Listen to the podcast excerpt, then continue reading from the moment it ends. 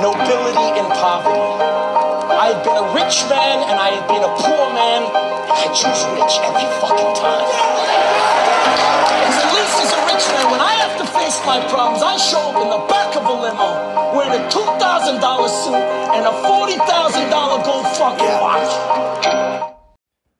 Hi everyone, and welcome back to the Sam Walton podcast.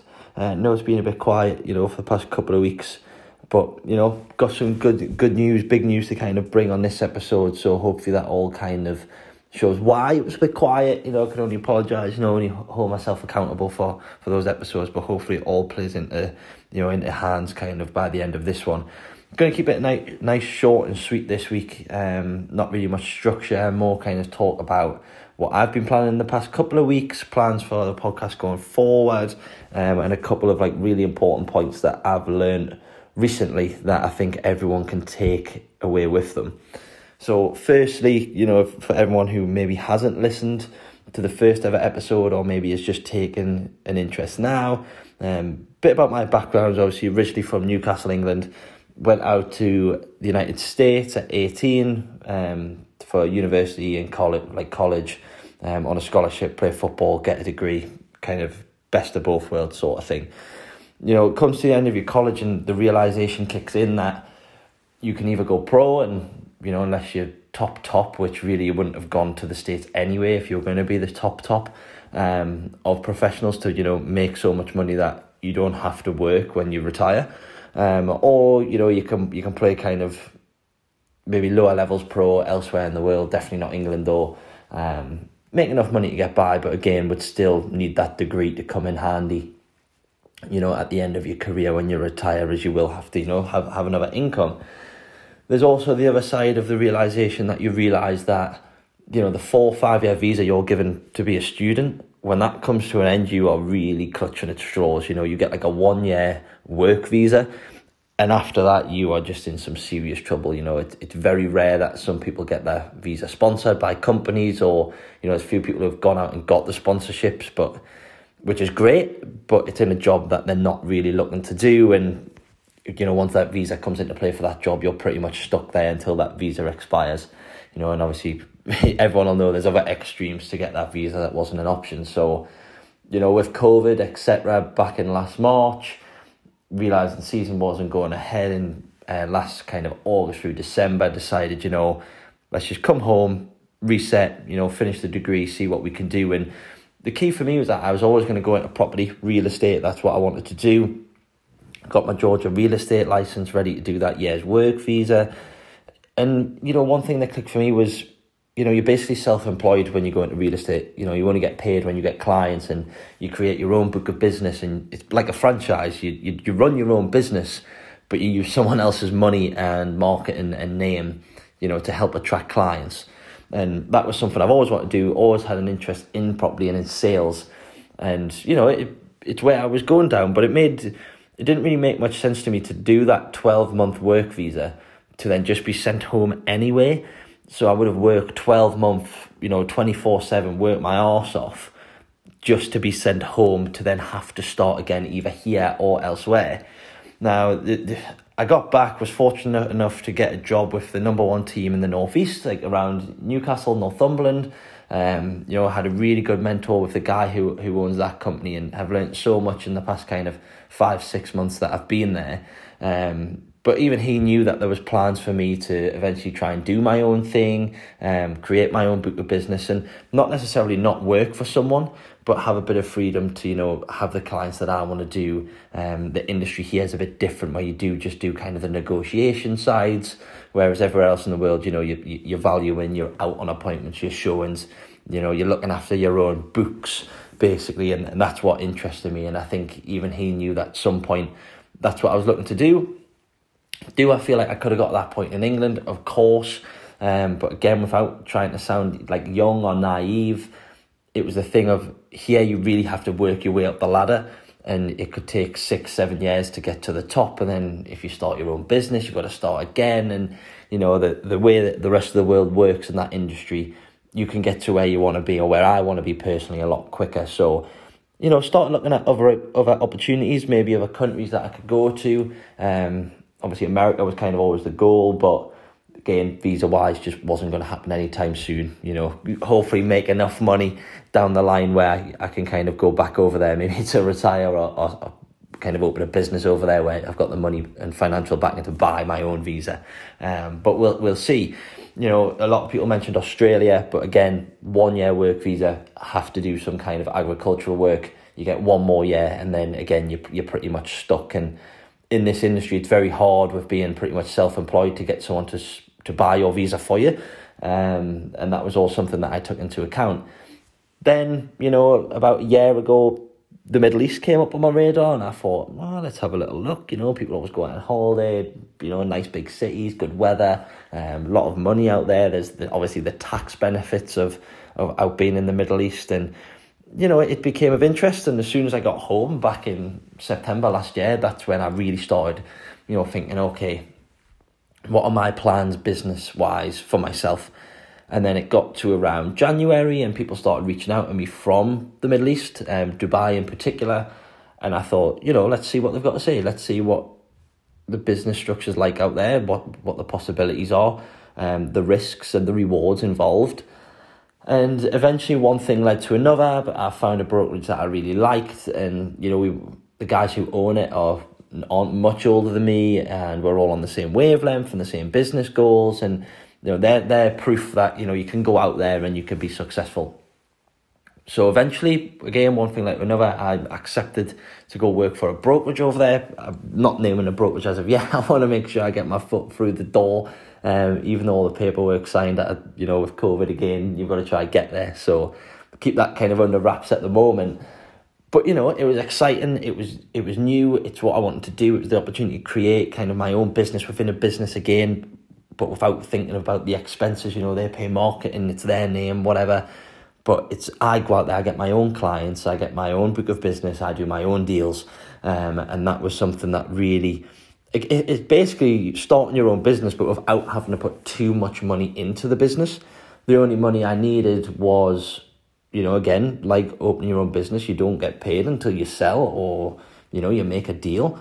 It was having enough money to survive rental wise, food wise, you know, the, the shelter, water that you need for up to about six to nine months. You know, I've been realistically, I want to do a deal well before that six month mark.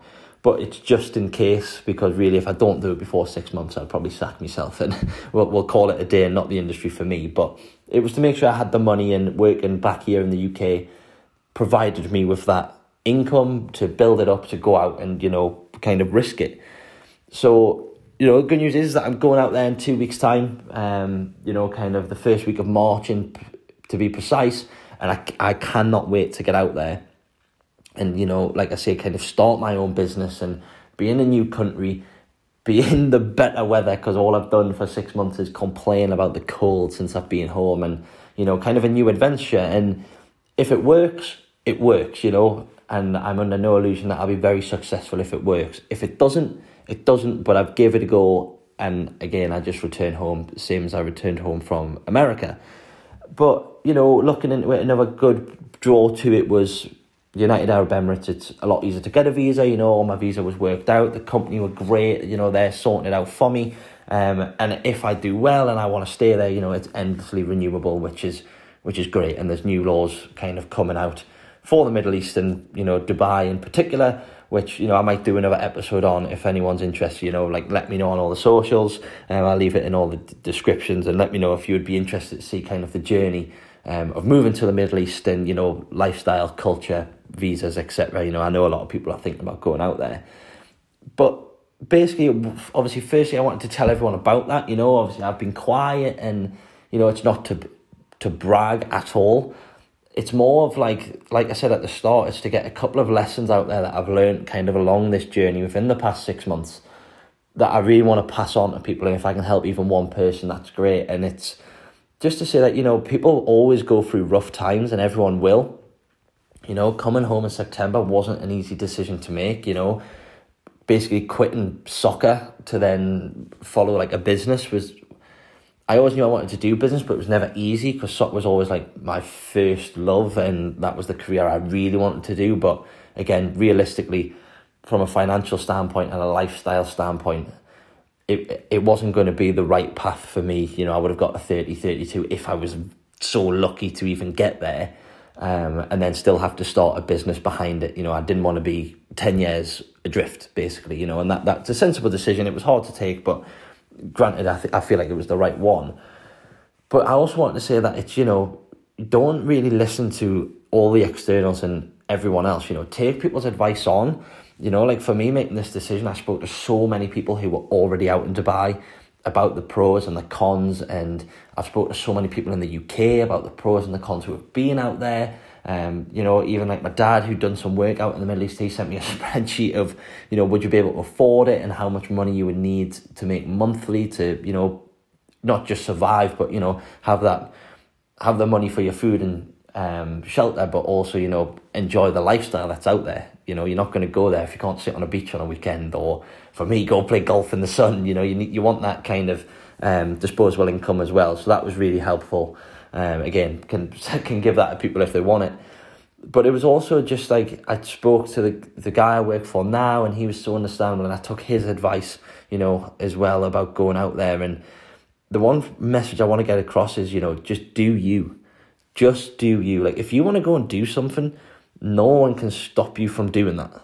You know, but within reason, because again, Trump didn't give me a visa. But hey ho, we'll gloss over that. You know what I mean. You know, only you can decide if you want to go and do it.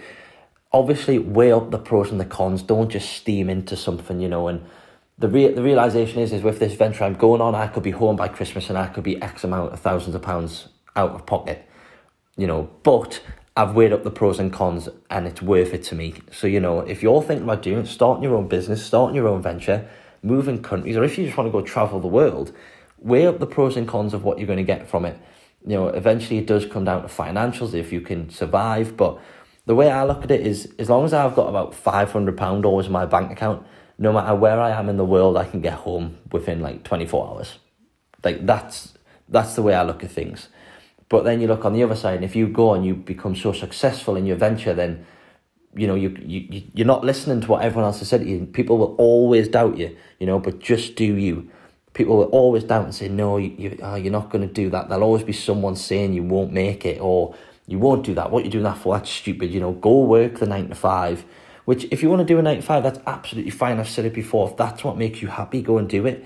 But for the people who are looking to, you know, do their own ventures, do their own adventures, you know, as they, they are both very different things. If you want to do it and you financially can and time wise can, just go and do it. You know, I've said it before on here look after number one and always do what you want to do. But like I say, pros and cons, and what's the risk to reward ratio? You know, and my example for this is like I say, I could be ten thousands of pounds out of pocket come Christmas. You know, uh, that's not what I want, but that's a possibility. But I know I can always come home, start again, rebuild, and let's see. And there's a cliche saying of you know, scared money don't make money, and that's the way I think about it. And for me personally, it doesn't always just come down to the financial side. It's what you actually want to do. And at the moment, I love the job I'm in because I love negotiating deals. I love selling houses. You know, I love meeting people and talking to people, and you know it's very different to helping an investor get return on their investment to then selling someone their family home. But I love both sides of it. I love being in properties. I love looking at properties. I love designing things and you know talking about the financial side of properties. You know, I would never be a mortgage advisor, but I'd love talking to people about it. You know, see if we can help. And for me, taking the risk to go to a place where I can do that on my own, you know, and have the security net of a company who are going to provide me with X, Y, and Z. But for me to go and find my own clients, you know, only sell the properties that I want to sell, you know, take the clients on that I only want to deal with, you know, get a pick. You don't have to deal with the arseholes. And for me, thinking about it is I'd much rather go and try something for it not to work than to just sit here and, again, without sounding cliches, you know, just sit here and dream about things happening. You know, things are only going to happen if you go out and at least try to make them happen. But if they don't, you will always learn something. You'll go, okay, well, that didn't work, but I've learned X, Y, and Z. And the reason it didn't work was because of X, Y, and Z on this side. So if I change these but use these, we'll try again. You might not be able to try again right away. You know, you might have to build up some more income to go on another business venture or go on another, like, explore and travel elsewhere. But always do you. You know, if you've got something in mind that you want to go and do, just go and do it. If you want to start a side business, just start. If you want to start trading as like a side hustle, just start doing it. You know, if you're trying to be perfect, you will never start, and never starting means nothing will ever happen. So, you know, I'm, I'm buzzing to be able to even share kind of the news of what I'm going to be doing personally and you know, if anyone wants any advice on maybe how to get across there or moving countries, you know, obviously I've lived in a few now myself, you know, always reach out to me. Um, but yeah, I'm just excited to share it and I want you guys to take away, you know, always do, if there's something on the table that you want to do and you can financially do it, you've got the time to go and do it, just go and do it. You know, there'll always be someone, whether it's parents, whether it's peers, whether it's um, you know, other employees, whether it's bosses or you know, mentors or whoever you're speaking to. You know, it could be the person who works in Sainsbury's, um, who's having a go at you for it. Like, yeah, maybe take on their advice if they've been there or understand where they're coming from, but don't let other people make the decision for you. The decision's yours. If you want to go and do it, go and do it. Um, so again, everyone, thanks for listening. For any new followers, go check out season one. Go through all them. Some more things to come. Kind of on the podcast, I want to get a few people on, have some chats with people who are doing their own business or doing their own ventures or have been traveling or people, other people who are making big decisions to get the rewards, but also understand the the risks of doing these kind of things. So lots planned. Hopefully, we can get loads of people on. Um, and yeah, stay tuned and keep an eye out.